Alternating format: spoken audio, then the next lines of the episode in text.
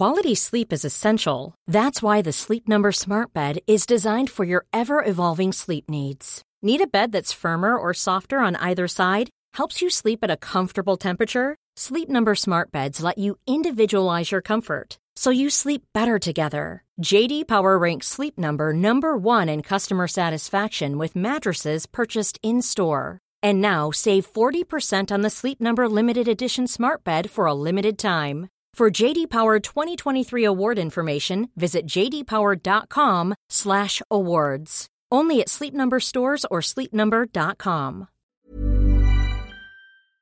Night gathers, and now my watch begins. It shall not end until my death. I shall take no wife, hold no lands, father no children. I shall wear no crowns and win no glory. I shall live and die at my post. I am the sword in the darkness. I am the watcher on the walls. I am the shield that guards the realms of man. I pledge my life and honor to the Night's Watch for this night and all the nights to come.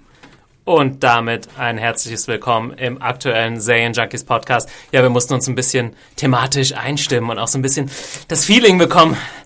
Jetzt hier bei 40, bei 40 Grad im Podcast-Studio äh, habe ich auch so ein bisschen das Eis, äh, hätte ich jetzt gern mal hier so ein bisschen um mich herum. Das Ja. wäre, glaube ich, ganz nett. Im Büro ist es auch nicht kälter. Ich habe es nicht ganz gespürt. also so eine, so eine Müssen es doch mal auf- machen. So eine Folge auf Essos wäre heute besser gekommen. Ja, Aber- Feelingstechnisch. Aber dafür sind wir ja heute nur Männer. ja, stimmt. Es passt ja zu so einer männlichen äh, Kampfesfolge. Und äh, ja, wer sind wir denn heute? Weil, weil, wie wir gelernt haben, bei Ja. Frauen kommen wieder nur die Emotionen. in den- Genau. Am I right, man?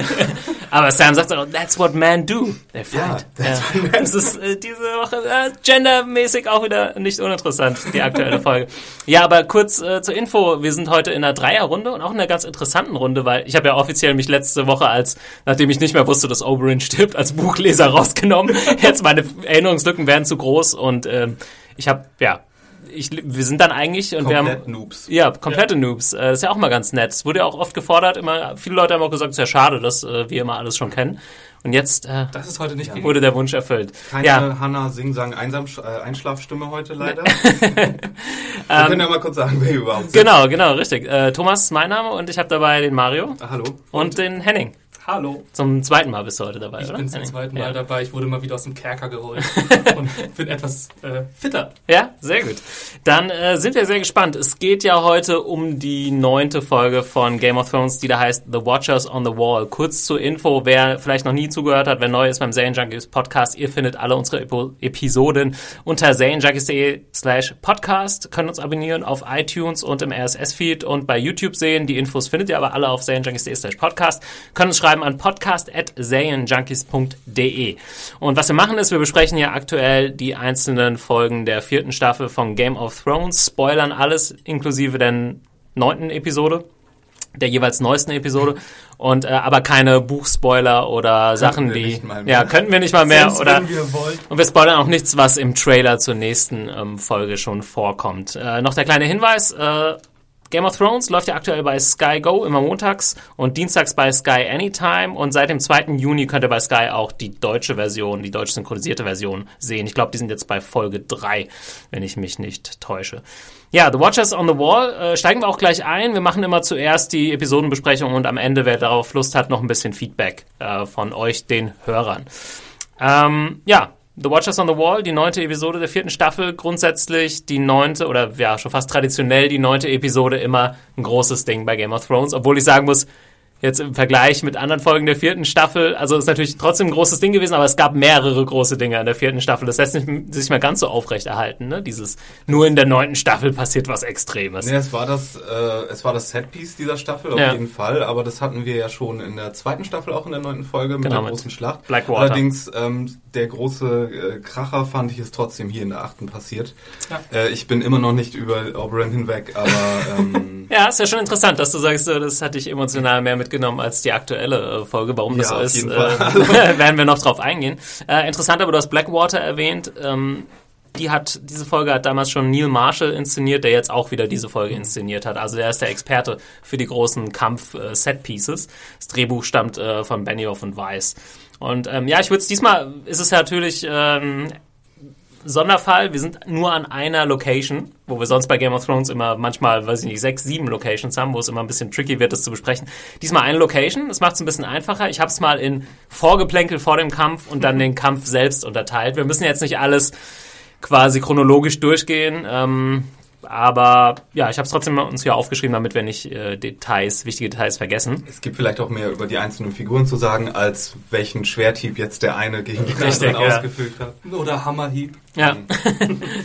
ja, und wollen wir einfach einsteigen. Also es geht los mit äh, Sam und Jon Snow auf der Mauer, die über das große Thema Sex äh, sprechen. Ich habe auch das Gefühl, äh, also ich wiederhole mich schon jetzt damit immer wieder zu wiederholen, wie sehr sich die vierte Staffel in Dingen wiederholt. Aber ich habe auch das Gefühl gehabt, diese Szene hatten wir schon x-mal. Also Ja. so Sam ist der, oh, ich würde ja auch mal so gern. Und, und John, ja, ich krieg furchtbar viel, aber ich bin sehr mysteriös und schweigsam darüber und kann mich nicht so recht ausdrücken, weil Ob- du bist der Belesene hier noch. Obwohl John hat ja auch nur eine Frau gehabt, oder? Ja, das fand ich ganz witzig. Der äh, You Know Nothing Jon Snow wird hier zum You Know Everything Jon Snow. Was aber auch nicht so ganz Ja. passt. Ich konnte also auf der einen Seite, also was Sam macht, ist, er fragt halt John, ja, wie ist das mit der Frau und so und er begründet es ja auch und sagt, naja, wir nippeln jetzt hier eh bald alle ab, da kann ich auch nochmal fragen, ja, und wen soll ich dir sonst fragen? Man wird ja noch mal fragen dürfen. Und das konnte ich irgendwie schon verstehen, aber ja, die Jon Snow-Reaktionen sind halt auch nie so wirklich ergiebig.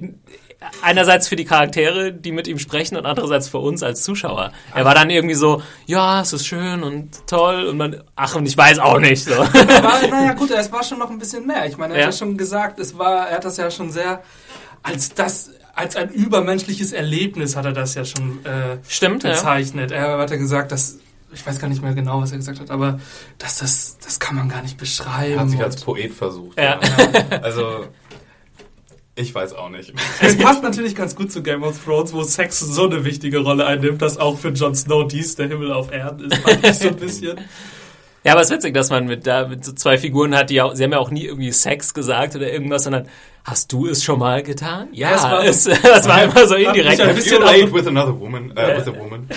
Hat mich so ein bisschen an The Pillar and the Stone erinnert, Ja. aus der letzten Folge. Aber auf jeden Fall, was gemacht wurde, es wurde schon mal so eine, äh, ja, das grobe Thema, was so neben dem Kampf eigentlich das wichtigste Thema war, äh, Kampf, Liebe, beziehungsweise Kampf, Was Sex. Produktives und etwas Destruktives. Im Oh. Kontrast. Genau. Die Libido und die Destrado nebeneinander. Das ist mir dann auch erst beim zweiten Mal aufgefallen, was ganz witzig ist. Die Szene springt dann äh, zu den äh, Wildlings in der nächsten Szene, wo Tormund auch über Sex spricht, allerdings mit einem, einem Bär. Bär. Wo ich auch nicht so ganz, also Ygritte äh, sagt ja da zu Recht wahrscheinlich, dass es ja völliger Schwachsinn ist, was er erzählt und so. Und ich habe es auch nicht so ganz verstanden. Findet Tormund jetzt, ist es so eine Angebersache unter den Wildlings, dass man Vielleicht. einen Bär flachgelegt hat? Vielleicht war es auch eine Worgin, die Ja. in den Bär geschlüpft ist. Also so ähm, Roleplay auf Ja, Game of genau. Thrones Ebene. Ja, das ist dann Trans-Species. Ja. So, Game of Thrones hat alles in Sehr der cool. Hinsicht. Ne? Nee, aber das war ja irgendwie schon ein bisschen seltsam, aber es war auch irgendwie witzig. Also, Es dass die Wildlings halt so. meinte, I know you didn't fuck the bear. You know you didn't fuck the bear. I don't want to hear about you fucking the bear, okay? Allem Brienne darf gegen den Bär kämpfen. Tormund darf mit dem Bär ins Bett. Ja. ja, ich fand's auf jeden Fall lustig. Es hat nochmal so ein bisschen die andere Seite der Wildlings gezeigt, die irgendwie, weiß nicht, es war so ein bisschen selbstironisch, aber auch, man wusste nicht so wirklich, was man damit anfangen soll. Offensichtlich war er ja stolz drauf, auch wenn es nicht der Wahrheit entspricht. Ich glaube, das war einfach auch so ein bisschen Wildling-Gossip. Ja. So Lager, äh, so wie heißt das, Lagercamp, äh, Lagerfeuer, Anekdoten, äh, Smalltalk, ja. ja. Und, ähm, aber was dann eigentlich noch viel wichtiger ist, äh, die Sprache kommt dann, also Ygritte ist wie immer in dieser Staffel irgendwie wieder am Pfeile machen, was auch so ein Ding was sie, wenn sie nichts zu tun hat, macht sie Pfeile. Die hat sie aber hier auch gebraucht. Sie hat, also allein Ja. was sie an Pfeilen verschossen hat. Ich glaube, wenn jeder Pfeil getroffen hätte, den man sie abschießen sieht in dieser Folge, dann wäre von der Nightspot niemand mehr übrig gewesen. Ja, oder? das war sowieso so ein bisschen mit den Nummern der äh, Leute, die da Mhm. gekämpft haben. Ist ja schwer zu sagen, ob sie das. Ich weiß nie, ob sie das bei so einer Schlacht dann, wenn sie vorher sagen, sie haben 103 Leute, ob sie dann wirklich genau gucken, wie viele Leute sie da Ob sie mitzählen. aufschlitzen lassen oder ob sie einfach sagen, fuck, das, Das- zählt eh niemand. Das fand ich aber insgesamt auch wirklich die große Schwäche hier. Also die große Bedrohung und dass das alles so aussichtslos ist, das kam hier nicht wirklich. Am Ende ist es so, ja, wir haben jetzt gewonnen. Was? Ihr wart 100 gegen... Bitte, was? Nein, wir, wir springen jetzt voraus, aber das Ja. können wir dann gerne noch äh, besprechen. Ja. Auf jeden Fall kommt noch mal der große Punkt äh, zur Sprache. Ja, wenn Ygritte jetzt Jon Snow gegenüberstehen würde, sagt der Fan, sagt ja, ja, du würdest dann wieder zögern.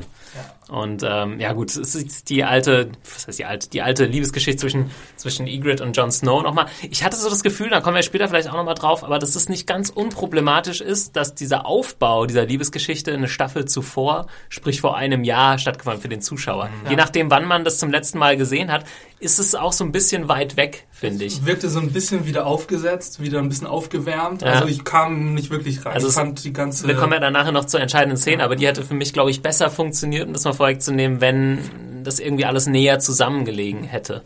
Und Nach all der Zeit hätte ich mir auch einen besseren Payoff gewünscht als diesen wirklich abgeklatschen. Oh mein Gott, ich zögere jetzt doch und ah, oh, jetzt bin ich tot und oh, jetzt sterbe ich in deinen Armen mit süßen Worten. Aber ich wünschte echt, das hätten sie sich für Ygritte gespart, komplett. Ja. Da hätte ich lieber, äh, keine Ahnung, es gehabt, dass sie wirklich abschießen will, ihn knapp verfehlt und dann vielleicht, aber dass sie das, dass sie nicht auf dieses Klischee, dass sie dann emotional wird und na, wir, wir kommen dazu. Wir, wir, müssen, wir müssen das Vorgeplänkel abarbeiten, aber ah. ihr merkt schon, wir können uns kaum zurückhalten, müssen eigentlich auch zum großen Kampf äh, kommen. Aber eine, eine schöne Szene und allgemein muss ich mal noch vorwegschieben, also Sam hat mir, obwohl ich hier viel auf Sam geschimpft habe in der letzten Zeit oder immer schon, weil seine Stories nie so wirklich äh, so super interessant waren, mich auch nie so wirklich eingebunden haben, hat mir zumindest seine Storyline über diesen Kampf hin und auch wie er sich verhalten hat äh, und seine Szenen fand ich eigentlich ganz gut. Äh, besonders diese Szene, die jetzt noch kam mit Master Aemon und äh, Sam in der Bibliothek,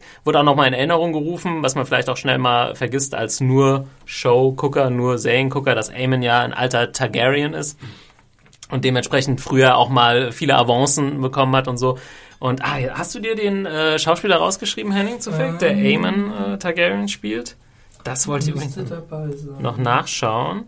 Ähm, ja, das ist Peter Vaughan. Peter Vaughan. Ja, auch, äh, der sieht nicht nur so alt aus, der ist äh, tatsächlich schon sehr, sehr alt. Ich glaube irgendwie 93 oder so. Ui, ui. Und also das finde ich, ich weiß halt nicht, das kann man immer schwer einschätzen, ne? wie viel ist da jetzt von geschauspielert oder wie viel ist halt echt, weil der Mann einfach sehr alt ist. Aber ich fand, er bringt es, also alle seine Lines immer sehr, sehr gut. Er ist nicht so jemand, wo man einfach einen alten Typ dahingesetzt hat und na, der kann zwar kaum noch irgendwie schauspielern, aber ja. er sieht halt gut aus oder so. Und ich finde, der hat auch Humor, äh, hat er schon öfter mal bewiesen in seinen seinen Lines. Ja, äh, mir hat es ziemlich gut, gut gefallen. Dieses äh, erloschene Feuer, was er quasi beschreibt, ich finde, man konnte es ganz gut erahnen. Ja. Also, die Geschichten, die er hinter sich hat, die ihm keiner mehr zutrauen.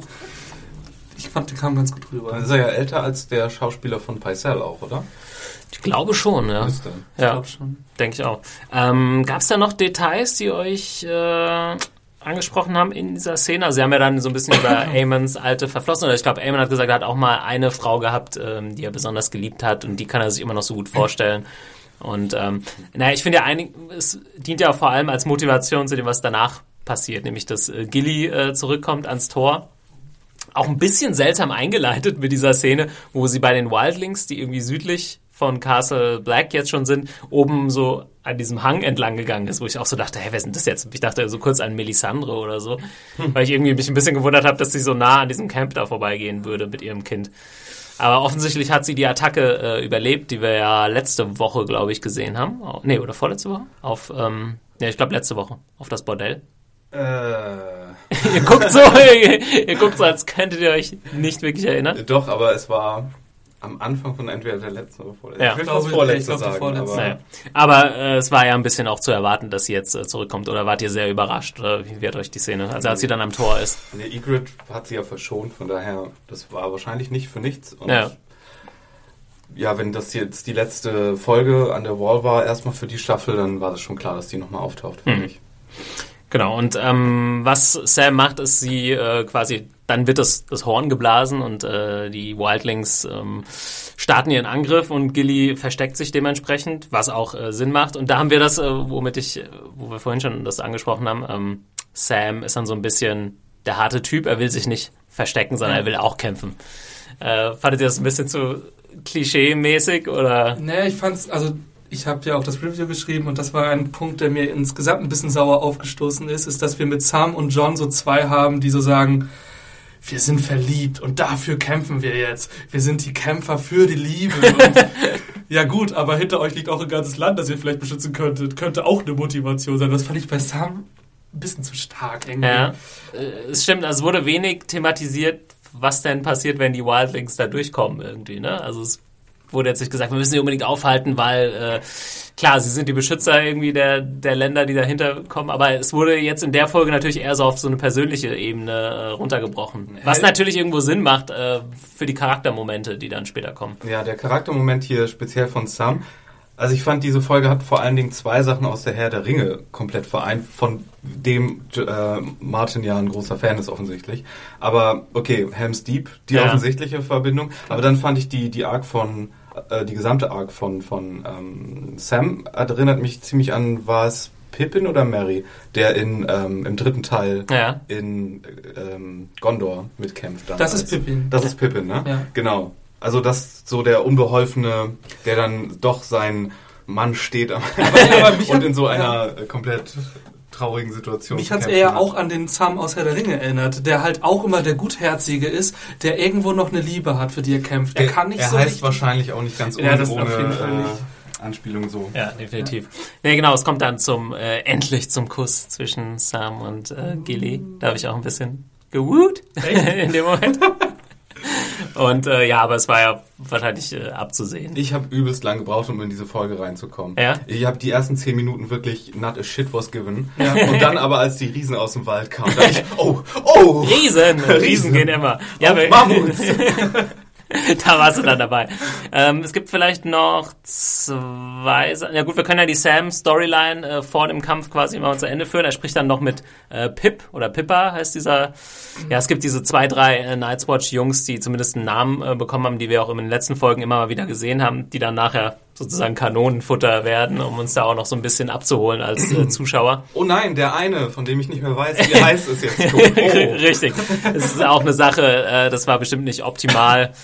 Ja, das sind einfach Figuren, um, um die ist es uns nicht so schade. Ich glaube, um die haben wir nicht so getrauert als, als Naja, es war ein Figuren. bekanntes Gesicht und ich glaube, da war Genau. effektiver noch, dass Ygritte ihn abgeschossen hat, anstatt dass er stirbt. Das Ja, war ich für glaube- Ygrittes Charakterentwicklung mehr gemacht als Ja. für den Schock, dass jetzt der... Aber Sam hat dann auf jeden Fall noch dieses kurze Gespräch äh, mit ihm und sagt, äh, ja, warum er keine Angst hatte, als er dem White Walker gegenüberstand, weil er sich da wie nichts gefühlt hat. Und jetzt fühlt er sich nicht mehr wie, wie nichts. Oder er ist nicht mehr nichts, er ist jetzt der Vater von kleinen Baby Sam. Oder? Ja, Ja, heißt er eigentlich auch Sam? Ja, ist ich glaube auch, schon. ja, hat er einen Namen schon? Ich glaube, der heißt auch Sam. Die waren da nicht so originell. Ne? Ja. Sam Junior. Aber das war ja das ist genau das, was ich auch vorher schon meinte. Dieses Sam ist der Kämpfer der Liebe, finde ich, wird hier nochmal so ein bisschen überspitzt dann. Jetzt wird, was ich schon gesagt habe, vor allem jetzt bin ich jemand, also er findet seinen Sinn in dieser Vater- und Fürsorgeaufgabe Ja. und wird dadurch zum etwas zu edlen Ritter für mich. Es ist auch nicht so ganz äh, Game of Thrones typisch irgendwie, ähm, aber ja, vielleicht kann Game of Thrones auch mal so ein bisschen klischeehaftere, ein bisschen melodramatischere Punkte gebrauchen. Finde ich jetzt im Prinzip nicht so schlimm innerhalb der Episode. Also wie gesagt, Sams Arc äh, hat für mich ganz gut funktioniert. Sam ist aber Sam ist aber wirklich so eine Anomalie im ganzen Game of Thrones Universum. Ich meine, er sitzt in irgendeinem so komischen Sweet Spot, Ja. wo ihm nichts geschieht. Obwohl erinnern wir uns an den Cliffhanger von der ersten Staffel war es, glaube ich, wo die White Walker da hinkommen, wo ich dachte, die Figur wäre weg. Ich dachte, das war's mit Sam. Ne? Dann hat er das überlebt. Jetzt hat er hier den großen Sturm irgendwie Vielleicht hat er er aus nicht Versehen- überleben hätte sollen. Und oh, das also irgendwie. Das ist auch so ein bisschen das, das Hobbit-Motiv. Ja, irgendwie, ne? ja. Der Kleine, der eigentlich Der nichts Kleine. kann äh, und sch, äh, schmuggelt sich überall durch. Es gibt ja auch die Szenen dann später, wo Sam so durchs Schlachtfeld läuft und auch so aus gut Glück irgendwie so einen Fan abschießt. Und, Ich äh, denke, vielleicht hat er aus Versehen ein Unsichtbarkeitscape und keiner weiß das. Keiner sagt sie. Und keiner sagt es ihm. Oder es, er ist einfach so bemitleidenswert, dass, es, dass jeder sich sagt, ey, wenn du Sam umbringst, das ist so unter deiner Würde. Das, der bringt kaum XP, Mann. haben die Fans auch gedacht, kacke. Nur der eine, der hat's vercheckt und dann, das war natürlich der peinlichste Abgang dann. im Endeffekt. Ich hatte äh, kurz gedacht, das wäre dieser Fan-Anführer gewesen in Sam. Damit der. kann man also ja er- auseinander- Ja. alle gleich aus. Rassist. Typ mit Glatze und, äh, und krassen irgendwelchen. Sachen unter der Ich Haut. wusste aber auch nicht, ob das jetzt der war, der versprochen hatte, äh, Jon Snow zu killen, aber das war ja dann offensichtlich der, der dann den Ja, Hammer also den konnte, hat. ja, den, den konnte man ja schon erkennen, den Ja. Ober, den Oberfan. Äh, wir haben noch eine Szene, bevor der Kampf dann so richtig losgeht.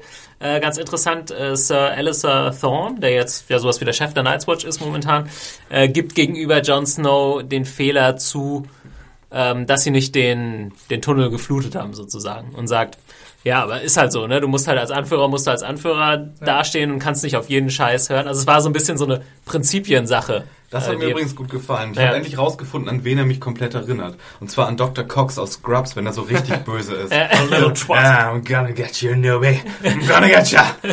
ja, ich mag es auch besonders, wenn, ja, wenn, sehr wenn es sehr vulgär wird in Game of Thrones. Ich musste außer lachen, als er später dann die Night's Watch Leute oben anscheißt, dass sie doch jetzt mal den Bogen richtig spannen sollen, die Kants und so. Ja.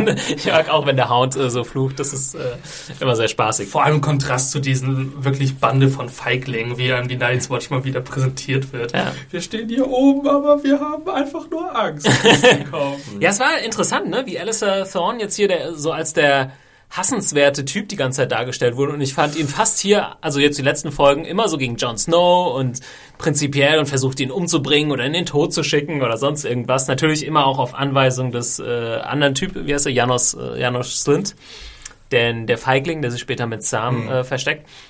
Und jetzt hier so ein bisschen äh, auf jeden Fall seine Anführerrolle ausfüllt und auch so ein bisschen das, yeah, Guter Mann. Äh, weil er bringt, finde ich, und jetzt sind wir so im Kampf dann drin auch, er bringt die cooleren Ansprachen als zum Beispiel jetzt ein Jon Snow. Ja. Äh, als er dann runterkommt und sagt, äh, ja, wir machen die jetzt fertig und wir haben das hier seit hunderten von Jahren verteidigt und so weiter. Bauch eines. Ja, es war, genau, es war jetzt nicht so die äh, Tyrion Lannister Ansprache, die ziemlich geil war beim Blackwater. Ja. Äh, oder irgendwie die Aragorn Ansprache in der Herr der Ringe oder so. Aber es äh, fand ich schon cool. Kein William Wallace in Braveheart, nee. genau. um noch einen reinzubringen. Ja, aber er, er holt dann ja auch mit seiner, mit seiner schroffen Art das Beste aus den Leuten heraus. Ja. Dr. Cox. Ja. auch die gleichen Haare. Ja, ich fand es halt im Vergleich, und da sind wir gerade. Ähm, das stimmt, die, die Löckchen, ja. die sind da. Äh, halt so ein bisschen schade, dass im Vergleich dagegen Jon Snow so ein bisschen abstinkt. Äh, ich habe es mir eben auch nochmal so ein, zwei Szenen angeguckt. Es gibt sogar eine Szene, wo Jon Snow irgendwie jetzt sagt, kommt mit mir runter, Brüder, wir gehen jetzt campen. Und in dem Moment wird so abgeblendet und jemand anders gezeigt, wo er irgendwie noch so in seiner Motivationsrede ist, als wäre das irgendwie nicht wichtig. Also ich finde, ähm, Jon Snow hätte in diesem Kampf dann mehr so zum, ja, wirklich dann mehr so zum klassischeren Helden fast werden sollen. Zumindest, wo ich dann auch mal so denke, ja, yeah, fuck, Jon Snow, mach sie fertig. Und das, den Moment hatte ich nicht so wirklich. Ja, ich dachte auch, sie machen ihn hier ein bisschen mehr zum Aragorn, um nochmal den zwei Türme Vergleich ja. zu bringen. Ähm, aber er war doch dann eher so, hat sich dann um seinen Scheiß an, an der Front gekümmert und war nicht so. Ich fand es gar nicht so schlecht. Ich fand, das war ein guter Kontrast zwischen den beiden Charakteren, weil er ja auch genau, weil ja auch ähm, Alistair genau das sagt. Er sagt, deine Entscheidungen, die waren richtig, aber wir hätten das so machen sollen, aber ich kann in meiner Position, kann ich nicht auf jeden Scheiß hören. Ja. Und John ist genau das Gegenteil. John hat nicht die Rückendeckung der Night's Watch, er hat aber seine relativ individuellen Gedanken, was ja auch dann nachher, wenn wir zum Ende hinkommen, mhm. noch deutlich wird. Er ist halt dieser Alleingänger und der zwar taktisch vielleicht gar nicht so schlecht ist, aber er hat einfach die Night's Watch nicht hinter sich. Ja, ich weiß nicht, also ich habe einfach damit gerechnet, dass vielleicht ist es ja noch nicht das Ende seines Handlungsbogens im Sinne von, er wird der große Anführer, aber ich hatte irgendwie das Gefühl, in diesem Kampf hätte er irgendwie noch so fast noch so ein bisschen heroischer wirken sollen. Er macht ja so ein paar Sachen, zum Beispiel die seine Jungs dann anweisen, wir gehen jetzt runter oder ihr verteidigt das innere Tor äh, sozusagen. Aber vielleicht ist es auch ein bisschen das mangelnde Schauspiel von Kit Harington oder so. Es war mir immer noch zu unemotional. Also ich hatte keinen irgendwie ich weiß nicht, kein Wutausbruch irgendwie bei ihm oder sowas. Ich hatte irgendwas krasseres erwartet. Es war im Prinzip wieder Jon Snow-Modus. So, okay, wir machen jetzt das, los geht's. Und er kann ja, natürlich gut und kämpfen. hoffentlich treffe ich meine Ex-Freundin. That would be quite ironic. ähm, ja. Naja, nee, ich war auch nicht überzeugt von ihm und äh, er wirkt auch so ein bisschen, so ein bisschen ratlos in manchen Sachen. So, ah, okay, wir gehen jetzt runter. ja, es ist ein bisschen immer so zu, der, zu sehr der gleiche, der gleiche Ton irgendwie, ja. der, der, gleiche Tonfall. Okay, aber wieder äh, ist ganz interessant, wie der Kampf startet. Wir haben oben äh, die Männer auf der Mauer. Ja, und dann ähm, wird das Feuer angezündet, von dem immer die Rede war. Mance Raider hat ja gesagt, er zündet das größte Feuer, was die Welt je gesehen hat, um zu zeigen, dass die Wildlings jetzt angreifen, was sie auch machen, was aber erstmal vom Norden her noch nicht so eine Riesengefahr ist, weil John sagt auch irgendwann, ja, die brauchen, wenn die da hochklettern, ganze Nacht oder sowas. Und ähm, natürlich haben sie da eine super Stellung, können Sachen runterwerfen, ja. eigentlich relativ unproblematisch. Deswegen kannst du das auch mit relativ wenigen Leuten verteidigen. Aber im gleichen Moment kommt halt der Angriff aus dem Süden mit den Thens und Ygritte und äh, Tormund. Und deswegen wird es äh, dann eher problematisch äh, auf der Südseite sozusagen. Und da geht ja dann Alistair fährt nach unten und Jon Snow ist oben. Vielleicht ist es auch so ein bisschen Anti-Spannung, dass Jon Snow eben oben auf dieser äh, Wall abhängt, wo erstmal noch nicht so super viel Gefahr ist, wo man eigentlich nur sieht, wie sie ein paar Pfeile abschießen. Oh, das sind aber viele. Ja.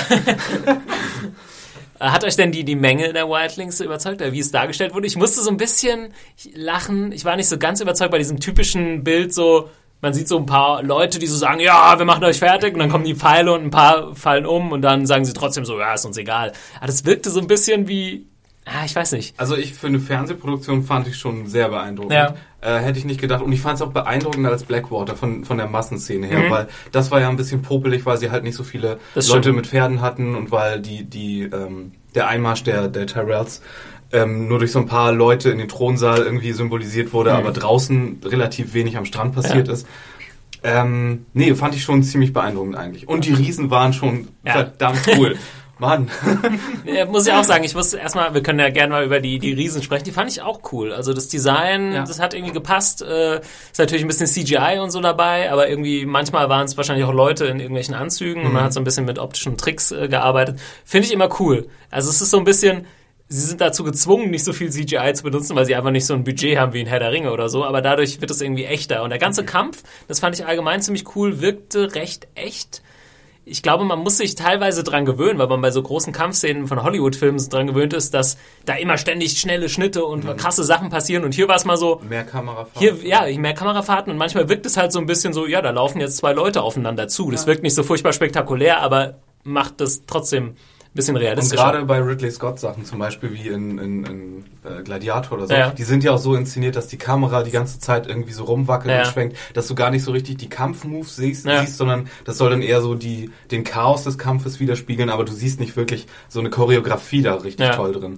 Und hier fand ich das auch sehr viel besser gemacht als in der ganzen Serie, weil ich fand, Game of Thrones macht sich immer so ein bisschen dessen schuldig, was ich immer so ein bisschen störend finde, wenn jemand von hinten jemand zum Beispiel mit dem Schwert so schlitzt und nicht durchbohrt, Ja. dann macht er einmal nur so Schlitz Zack. und dann macht er einen so, oh, als wenn er von Ja. hinten jetzt, obwohl er Klamotten anhat und Ja, alles, obwohl dieser eine Hieb ihn so komplett aufgeschlitzt hätte durch die Klamotten und alles. Und das finde ich immer so extrem unglaubwürdig. Und hier war da ein bisschen mehr Umf hinter den ganzen Ja. Aufschlitzsachen. Und das Auch- fand ich sehr viel glaubwürdiger. Ja, auch im Hintergrund. Also die ganze Choreografie war ja mega aufwendig. Ne? Ja. Du musst ja ständig Leute im Hintergrund haben, die sich noch irgendwie prügeln und so weiter. Und es gab ja auch wieder einen, so einen Continuity Ja. Money Shot. Das wollte ich, äh, der gerade sagen, So über ich- die ganze Wand und äh, durch die ganze, durch ganz Genau, sehr, sehr geil. Es war so ein 360-Grad-Shot quasi. Und ich habe auch gesehen, ich dachte erst, so, ne, haben sie das mit Computer irgendwie aneinandergereiht und so. Nee, die haben wirklich so einen Kran gehabt, der so einmal so rumfährt. Und das Set ist ja super beeindruckend. Man merkt dann auch, dass es halt ein großes Set ist, in dem du sowas machen kannst. Und sowas ist natürlich super geil. Also Ja.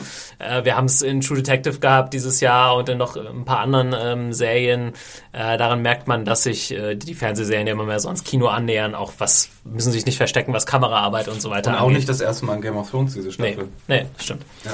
Ähm, ja, von der Inszenierung her muss ich da auch sagen, Neil Marshall, das ist schon ziemlich geil. Wie gesagt, ich musste mich kurz dran gewöhnen, aber im Endeffekt fand ich dieses Raue, dieses, dass man einfach mal, man sieht auch einmal diesen großen Sen oder Tormund, wie sie einfach mal so zwei, drei Leute hintereinander platt machen. Und das ist natürlich auch völlig, manchmal völlig grob schlechtig, so einfach mit ihrer riesen Axt irgendwo draufhauen.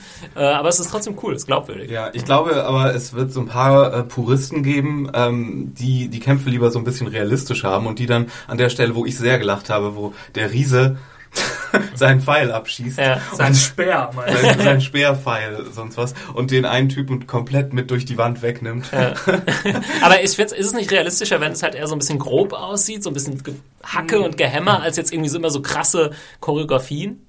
Also Die so- als, dieser, als dieses One-Shot Ja. war, waren mir die Choreografien sogar also manchmal ein bisschen zu also ausschweifend. Ja, ich glaube, das Gefühl. ist halt schwierig. Ne? Du kannst es halt nicht 50 Mal machen, Ja. äh, weil wenn dann einer mal nicht so einen geilen Move macht, dann sagt man auch mal, ja, lassen wir trotzdem drin, weil das halt Mhm. jetzt trotzdem gut funktioniert. Ich glaube, da wird es am schwierigsten, ähm, jetzt den perfekten Ja, Move irgendwie drin zu lassen. Was Ja. mir aber auch gut gefallen hat, dass wir zwischendurch auch immer wieder kleine Detailaufnahmen haben. Also ist, die Schlacht nimmt sich auch die, äh, die Zeit dann mal, diesen Hammer zu zeigen, wie er den Kopf zerschlägt.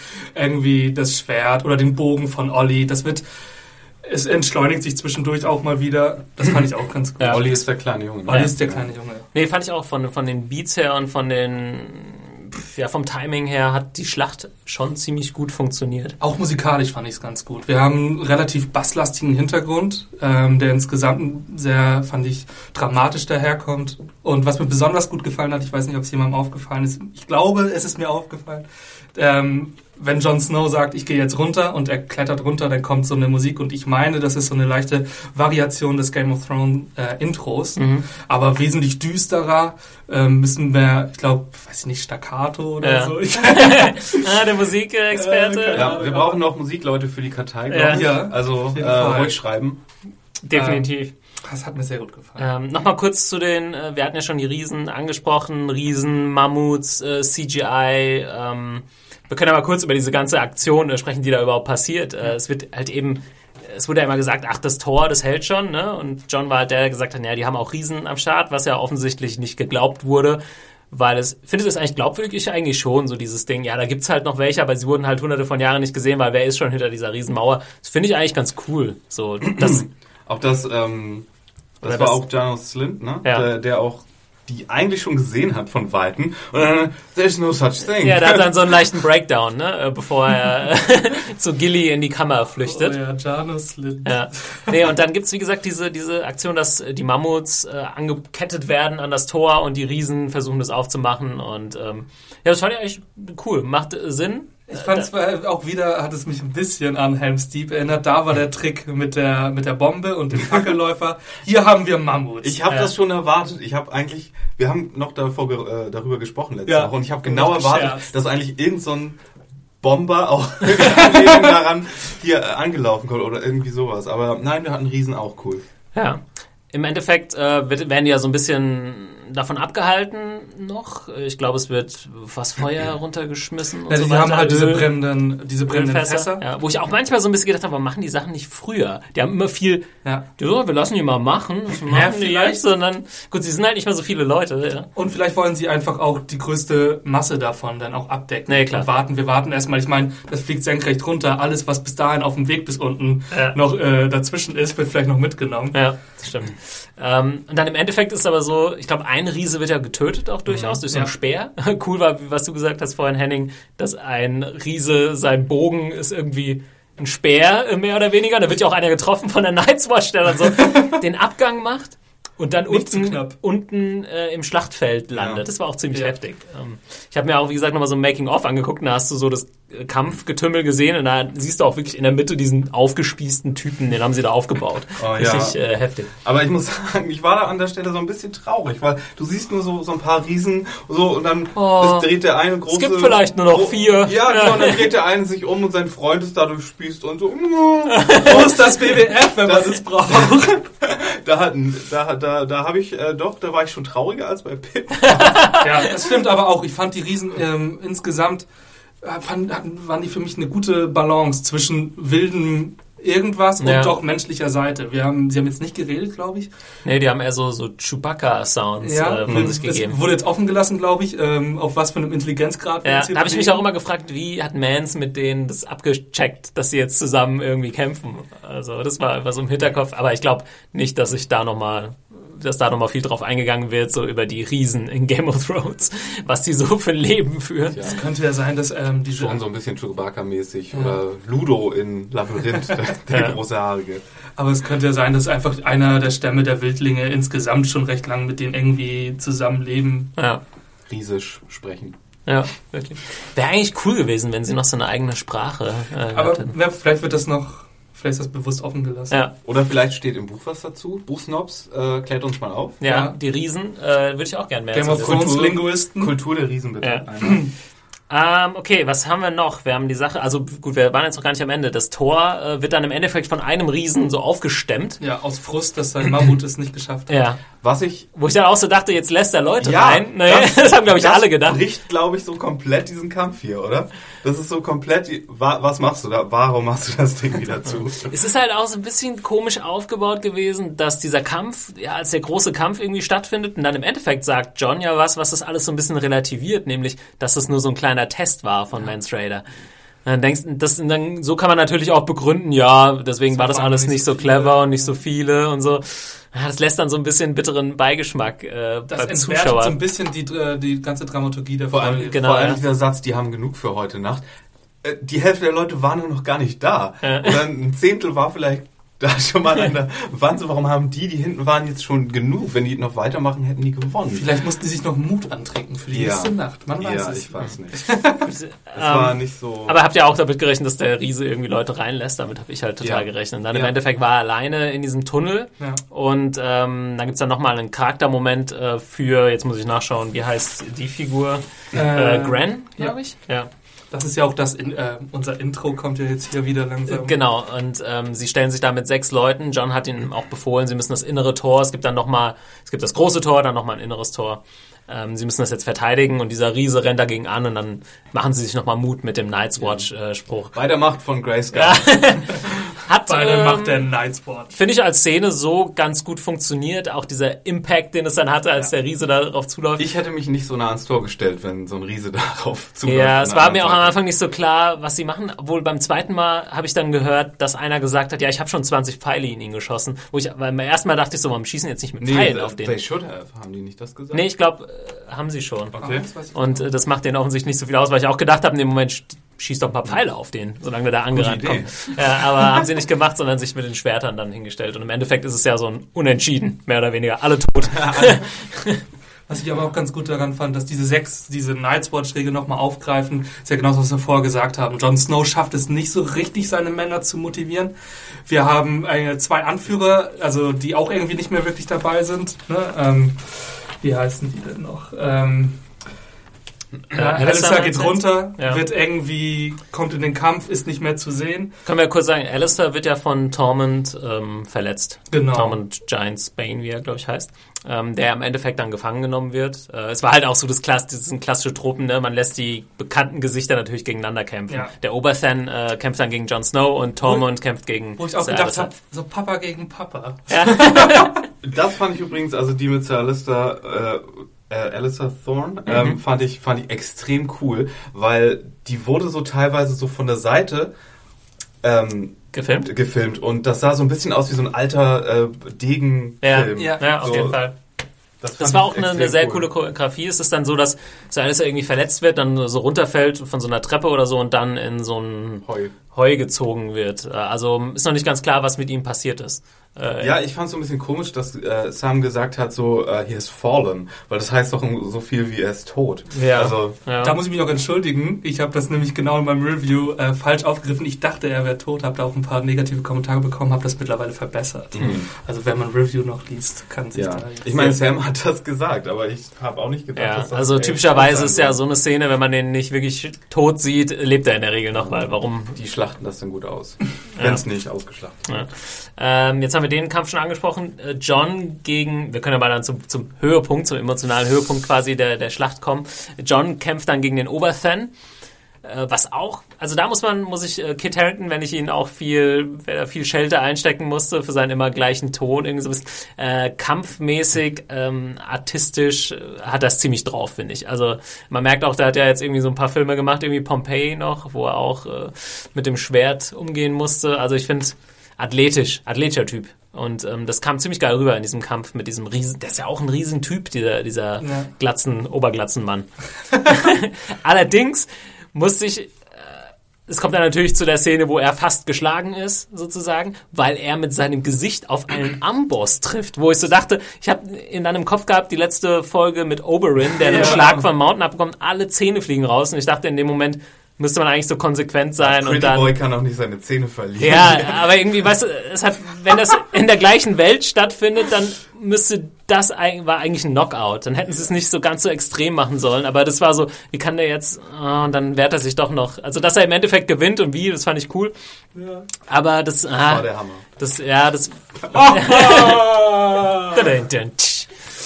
Du siehst scheiße aus. Aber habt darf man nicht die habt das in dem Moment nicht gedacht, als er wirklich mit dem Gesicht auf einen Amboss geschlagen wird von so einem Ja. Riesentyp? Natürlich, zumindest ein paar blaue Flecke. Hm, Ja, er hat ja schon ein blutiges Gesicht, aber Ja, das war halt dann eher so Hollywood-Logik. Ne? Ja. Es war eigentlich nicht die Game of Thrones-Logik, die auch in Kämpfen meistens relativ straight ist. So, man hält nicht so viel aus, man hält auch nicht 50 Schläge irgendwie aus und sowas. Ne? Ja. Aber ja, dann im Endeffekt ähm, muss der Fan mit dem, mit dem Hammer dran glauben. Ja, das von hat mir Ja- wieder sehr gut Ja, gefallen. so ein Hammerschlag. Das ist auch sowas, das kam jetzt auch durchaus schon ein paar Mal vor. Ne? Ja, auch da musste ich wieder an Mountain vs. Viper denken und dachte mir, das mag ich. Also das ist ja das, was Game of Thrones auch mit ausmacht. Wenn Köpfe gespalten Ja, werden. natürlich. Ja, Letzte Folge war es eine Axt, ne? Als ähm, Theon Genau, diese Burg da, eingenommen hat, ähm, da hat von hinten doch auch einer. Ja, herrlich war das. Also es wird sich, es, ja, Game of Thrones hat so ein paar legendäre äh, Waffentreffen auf Kopf-Szenen, auf jeden Fall. Eine Vor allem, also. Ich hätte nicht gedacht, dass äh, Jon Snow sich so gut als Zimmermann macht. Also hat mir sehr gut gefallen. Apropos, äh, Zimmermann ist wahrscheinlich kein Zimmermann, aber es gibt mal so eine Szene, ich weiß nicht, ob euch das aufgefallen ist, da kämpfen sich die Wildlings dann irgendwie so in so eine Scheune oder sowas vor und dann kämpfen auch irgendwie die, die, die, weiß ich nicht, die Köche oder sowas von der, von der Night's Watch. Es gibt dann so einen, der Ja. hat so einen, so einen Hackebeil. Ja, Äh, das hat mir sehr gut gefallen. So ein Schlachtermesser, so ein Riesending. Ja. Und der bringt dann, also es sollte so ein bisschen verdeutlichen, die wehren sich jetzt alle. Ähm, also es gibt ja nicht nur noch, es wurde ja auch immer gesagt, die sind ja nicht mehr viele Kämpfer, es sind ja auch noch normale Leute so unterwegs, ne? so Stalljungen und sowas. Ja, wobei ich auch glaube, wenn du einen professionellen Koch hast, der wird schon mit seinem Schlachtermesser einiges anrichten können. Ja. Also ich glaube, es ist nicht einer der schlechtesten Kämpfer jetzt da. Ja. So ein bisschen mehr heißes Wasser hätten die da auch einfach runterkippen können. Obwohl auf dem Weg nach unten wird's wieder. Nein. Das. Ja, und dann kommt so ein Eisklotz an. Ähm, okay, dann kommen wir zur, oder eigentlich zur großen Szene, Ygritte, äh, John, beziehungsweise gibt's ja vorher, vielleicht können wir das noch kurz anschauen. Many of us have those stubborn pounds that seem impossible to lose, no matter how good we eat or how hard we work out. My solution is PlushCare. PlushCare is a leading telehealth provider with doctors who are there for you day and night to partner with you in your weight loss journey. They can prescribe FDA-approved weight loss medications like Wagovi and Zepbound for those who qualify. Plus, they accept most insurance plans. To get started, visit plushcare.com slash weight loss. That's plushcare.com slash weight loss. Es schon angesprochen, wo äh, Pippa stirbt in den Armen von Sam. Hat das für euch funktioniert als, als Moment? Was, hat, was meinst du mit funktioniert? Emotional? Ja. Ich glaube, es war auch eine große Kritik, also die meisten. Und da hole ich jetzt nochmal nicht wirklich Buchwissen, aber was ich jetzt so an anderen Reviews noch gelesen habe, ich glaube, diese Jungs sterben im Buch nicht. Habe ich auch so. Und die wurden jetzt so ein bisschen geopfert, damit halt irgendwie jemand, den wir kennen, stirbt. Ja, so ein bisschen emotionales äh, Ja. Serienopfer, Folgenopfer. Aber da würde ich auch sagen, würde ich auch deiner Kritik, Henning, zustimmen, das hat, ja, das sind Momente, klar, ja, ja, wir haben den Typ schon mal gesehen, wir kennen wahrscheinlich seinen Namen, wenn man irgendwie aufgepasst hat, diese Folge, aber so wirklich emotional mitnimmt es einen ja nicht. Ja, aber ich glaube, es hat auch besser funktioniert im äh, Rahmen von Sams Geschichte, weil er ja der große Lügenbaron hier in, in der Schlacht ist. Er sagt ja ähm, Gilly auch am Anfang so, ja, ich verspreche, ich komme zurück, ich werde nicht sterben. Und hier wiederholt er das gegenüber jemandem, der so offensichtlich komplett gefickt ist. Ja. alles gut, der Meister Und kommt. alles gut, ja, nee, das ist super. der Und, große Lügen. und äh, ich glaube, das soll nur noch so verdeutlichen, so, nee, Sam ist, Sam könnte auch irgendwie hier in Gefahr sein noch mehr oder weil er einfach nur Mr. Mhm. Ja. Feelgood sein will. Also es zeigt natürlich auch so ein bisschen seine Tapferkeit, die er ja irgendwie aufgebaut hat für den Kampf. Er schlägt sich so durch und versucht den Leuten irgendwie noch Mut zuzusprechen, auch wenn sie am Abnippeln sind. Aber Ich hatte aber doch ein bisschen das Gefühl, wir brauchen jetzt aber auch ein paar Gesichter, die man kennt, die hier sterben. Ich meine, bei Game of Thrones macht sich sonst keinen großen Hehl daraus, Leute abkratzen zu lassen, die schon wirklich große Charaktere sind. Jon Snow und Sam konnten nicht äh, dran glauben. Deshalb mussten jetzt, also ich, für mich waren es so ein bisschen John und Sam Stellvertreter, die jetzt hier geopfert wurden. ja. aber ich meine, nach Oberyn letzte Folge, na, da gleich nochmal sowas hinterher zu schießen, Nein, das meine ich ja, das, das konnten sie halt nicht. konnte man nicht machen, aber gleichzeitig fällt natürlich trotzdem alles flach, was jetzt in dieser Folge kommt. Also Ja. Ähm, okay, jetzt kommen wir aber endlich äh, zu Ygritte und John. Es kommt dann, wie es kommen musste. Also John gerade aus seinem Kampf mit dem Oberthan herausgestolpert, gerade so siegreich hervorgegangen und äh, Ygritte hat ihn eigentlich im Visier. Er sieht sie und dann äh, gibt es ein leichtes Lächeln von äh, Johns Seite, was ich eigentlich ganz schön fand in dem Moment. Äh, habe ich das jetzt am Anfang schon mal gesagt oder erst im, oder nur im Vorgespräch? Äh, das Problem fand ich in der Storyline zwischen John und Ygritte, das war schon, also ihre Liebessequenzen und so, das ist halt ein bisschen weit weg, wenn man Ja, jetzt ja. nicht gerade die dritte Staffel nochmal nachgeholt hat, kurz Ich glaube, es funktioniert besser im, wenn man so Binge-Watching-mäßig durchguckt, obwohl da jetzt ja auch wie zehn Folgen dazwischen sind. Es ist halt zwischen John und Ygritte konnte in dieser Staffel halt nicht mehr wirklich viel passieren. Sie waren einzeln für sich. Ähm, ja. Und jetzt kommt es zu der großen Konfrontation. Ich weiß nicht, wie es für die Leute funktioniert hat. Für mich hat es nicht emotional nicht so extrem funktioniert. Ich fand es schön, wie, wie John irgendwie darauf reagiert, als er sie sieht. Man schon irgendwie merkt, äh, dass er jetzt irgendwie trotz allem froh ist, sie zu sehen. Und äh, obwohl sie mit einem Pfeil irgendwie im Anschlag da steht. Ich glaube, das war auch einer der Gründe, also was mich einfach so ein bisschen gestört hat, ist, dass dann diese Catchphrase da wieder kommt. Oh ja, Gott. Und ich glaube, das ist auch einer der Gründe, ist genau das, was du sagst. Wir haben sie, seit einer Staffel haben sie nichts mehr miteinander zu tun. Wir müssen einfach diese Catchphrase nutzen, um das einfach schnell wieder aufzurollen. Ja. Das können wir mit einem Satz machen. Mhm. Nein, könnt ihr nicht. Und vor allem die, die Catchphrase hat nicht mal richtig im Kontext funktioniert. Nee. Hier. Das war ja, nee, so ja eigentlich ungeschickte ja. so. Aber ah, wir sehen uns im, im äh, Jenseits wieder irgendwie. You know, hä? Nur weil ich einen Glauben habe an jeder, was, was, was redest du hier? Du weißt einfach nichts jetzt. Und du weißt, das ist der Satz, den müssen wir jetzt benutzen. Und vor allem, ich finde, er wird dadurch so ein bisschen, er wird so ein bisschen leer dadurch. Er hat eigentlich, beim ersten Mal, finde ich, hat er noch eine gewisse Bedeutungsschwere und ich finde, naja gut, Jetzt kann sie nicht mehr so oft bringen. Ja. das wäre so ein bisschen, wenn, wenn, keine Ahnung, sich jetzt irgendein so ein Stark-Kind an dem Lannister noch schlussendlich rächt und dann sagt, the Stark sent their regards. Oder, ja, als wenn sie oder noch, Winter there.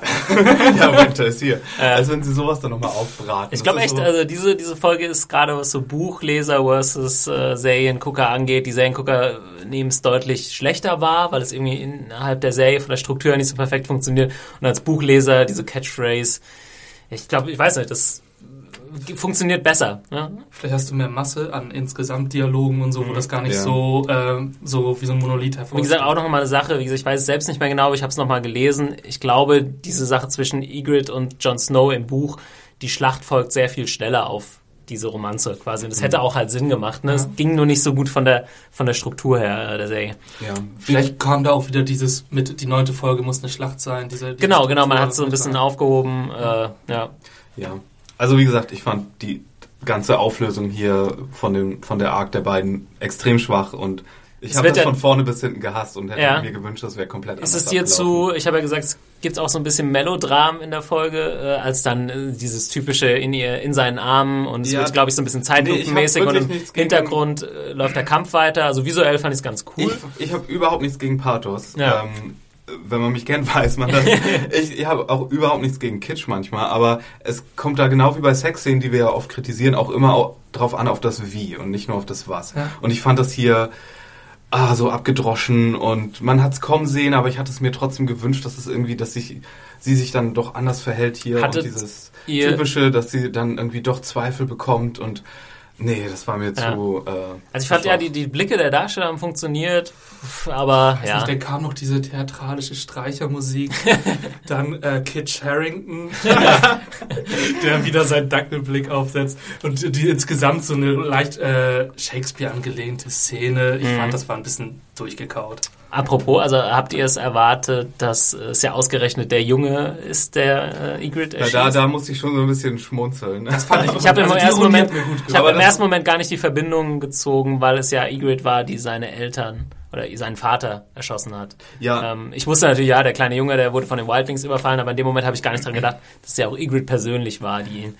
Ja, das war natürlich das, jetzt die Rache. Da haben wir uns natürlich auch viel irgendwie, oder wurde sich viel drüber aufgeregt, über diese Sache, dass Ygritte ja auch ganz schön doll am Mitmorden ist und das dass sie hier dann, ah, das war, das war auch wieder so gerechte Seriengerechtigkeit, ne? Mhm. Das war so, sie musste dafür jetzt äh, nochmal das bek äh, bekommen, was sie mhm. verdient hat. Genauso wie, wie in der vorletzten Folge, wo die Wildlings dieses äh, Hurenhaus überfallen und es da diese Figur ist, die so gemein zu, zu ja. Gilly ist und die hat dann gleich ihre Comeuppance bekommen. Ja, genau. Innerhalb der ja. fünf Minuten, das war das so auf lang. Also Ygritte ist irgendwie halt schon eine interessante Figur, ähm, hat es aber, glaube ich, in der Serie nicht so ihren richtigen Platz gefunden. Weil eigentlich ist es ja schon interessant, dass sie halt jemand ist, der eiskalt Leute umbringt, die wir eigentlich für gut in Anführungszeichen halten oder unschuldig.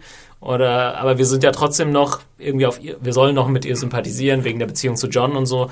Das ist eigentlich ein interessantes interessante Konstellation, aber ja, ich sag mal, es gab viele Storylines, die irgendwie besser funktioniert haben in, in Game of Thrones. Ich glaube, sie hat vor allem eigentlich auch nur in Kombination mit Jon Snow für mich funktioniert, weil wir haben Jon Snow, der Weichling, der dann äh, bei ihr ein bisschen härter werden kann, sie dagegen die harte, die bei ihm ein bisschen weicher werden kann, so so ein bisschen Yin und Yang mäßig. Und ich mhm. fand dann ähm, Ehrlich gesagt, ich war froh, dass sie weg ist. Sie hatte, sie hatte aber auch kein anderes Thema als Jon Snow. Ja. Selbst wenn es um ihre äh, Emanzipation innerhalb der Wildlings-Gruppe ging, war das halt immer nur in Kombination dessen, dass sie nicht, dass ihr nicht getraut wird wegen der äh, Beziehung zu Jon ja. Snow. Und da hätte ich, glaube ich, da hätte das den Charakter äh, reicher gemacht, wenn sie dann noch so ein bisschen eigene Themen gehabt ja, hätte, als anstatt Vielleicht so ein bisschen äh, Hintergrund auch, wo ja. kommt sie her, wie wächst man auf als Wildling oder sonst irgendwas. Ne? Und auch, wie, wie gesagt, ist, dass, sie, dass sie in der gesamten dritten Staffel im Grunde nur rumgelaufen ist und oh, diesen Jon Snow, den nehme ich mir mal vor. In der vierten ähm, meinst du jetzt, ja. Ja, in der vierten auch, ja. genau. Ähm, das, das war ein bisschen langgezogen. Da, da hätten viele Szenen wahrscheinlich woanders besser. Egret, aka The Girl Who Slept with Jon Snow. ja. ähm, okay, ich, haben wir, wir sind eigentlich... wir haben den Feigling noch nicht ganz besprochen, glaube ich. Ja. Ähm, habt ihr zu dem irgendwas zu sagen? Ich fand das ziemlich... Ja. Ich fand es ein bisschen überzogen. Also es war ganz, ich fand diese Szene ganz witzig, als dann äh, einer von Jones Kumpanen ihn irgendwie so pseudomäßig runterschickt, einfach weil er merkt, der kann hier anführermäßig nichts leisten. Das fand ich eigentlich ganz gut. Mhm. Er hat sich dann halt versteckt, ja. Bei Gilly. Ja, ja. Ich, da hatte ich so ein bisschen Angst, dass da noch irgendwas Creepiges äh, passiert. ja, ich dachte auch total, dass äh, Sam da reinkommt und dann geht hier wieder irgendwie so eine Schändigungs-, Vergewaltigungsszene mhm. ab und, und, äh, und Sam muss dann irgendwie den, Doch so, sein Schwert schwingen. Doch nicht bei der Night's Watch. ja, ich dachte ähm, auch so, es ist so, er denkt so, es ist jetzt eh sein Tod, dann schnappt er sich nochmal die einzige Frau, ja, die irgendwie dachte ich auch, in der Nähe total. ist. Ja, ähm, ich auch ein bisschen und, Angst. Ja, aber eigentlich müsste er doch jetzt hingerichtet werden, ne?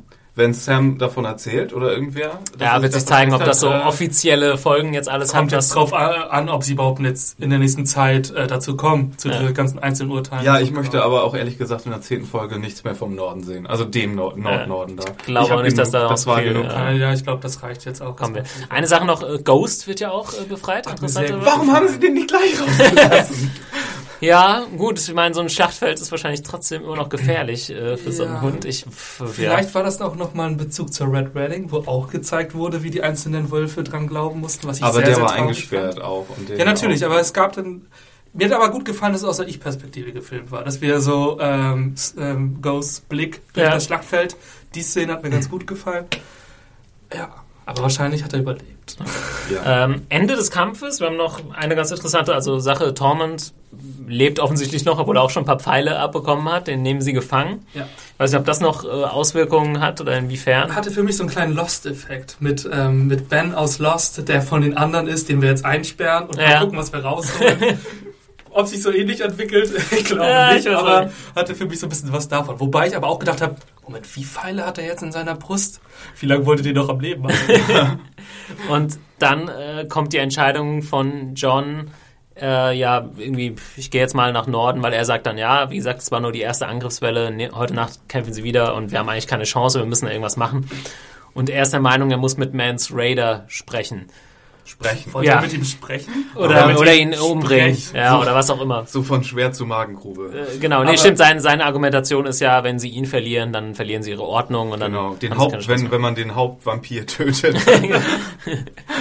ähm, ja, aber irgendwie hat euch das als, war das eine sinnvolle Schlussfolgerung am Ende dieser Folge? Also für mich war das, kam das ziemlich ja, plötzlich. Erstens nicht. Also ich fand das erstmal, ich gehe jetzt alleine, mach die Mauer auf. Ja. Jon Snow gegen 100.000 geht schon. Aber was vor allem, das war ja auch schon mal ein Cliffhanger von der Staffel. Das Mauer geht auf und wir gehen da raus und. Ja.